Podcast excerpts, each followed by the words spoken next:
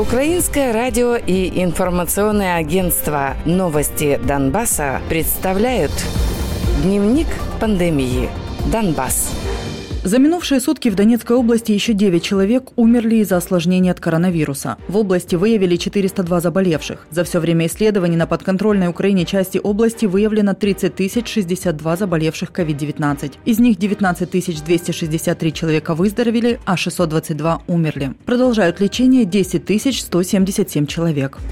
Группировка ДНР за минувшие сутки зафиксировала 160 новых случаев инфицирования. Также сообщается о 12 смертях. В целом группировка признала 12 685 фактов заражения коронавирусом. Из них на лечении остаются 4024 пациента, 7681 пациент выздоровел, а умерло 1160 человек.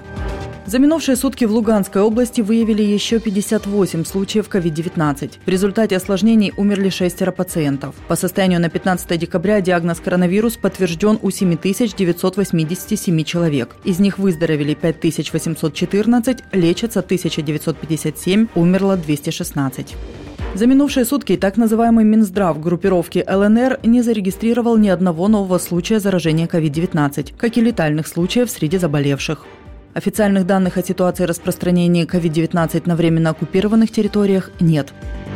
Глава Луганской обладминистрации Сергей Гайдай заявил, что из 10 человек, которые прибыли с оккупированных районов Луганской области, 7-8 болеют коронавирусом. Дневник пандемии. Донбасс.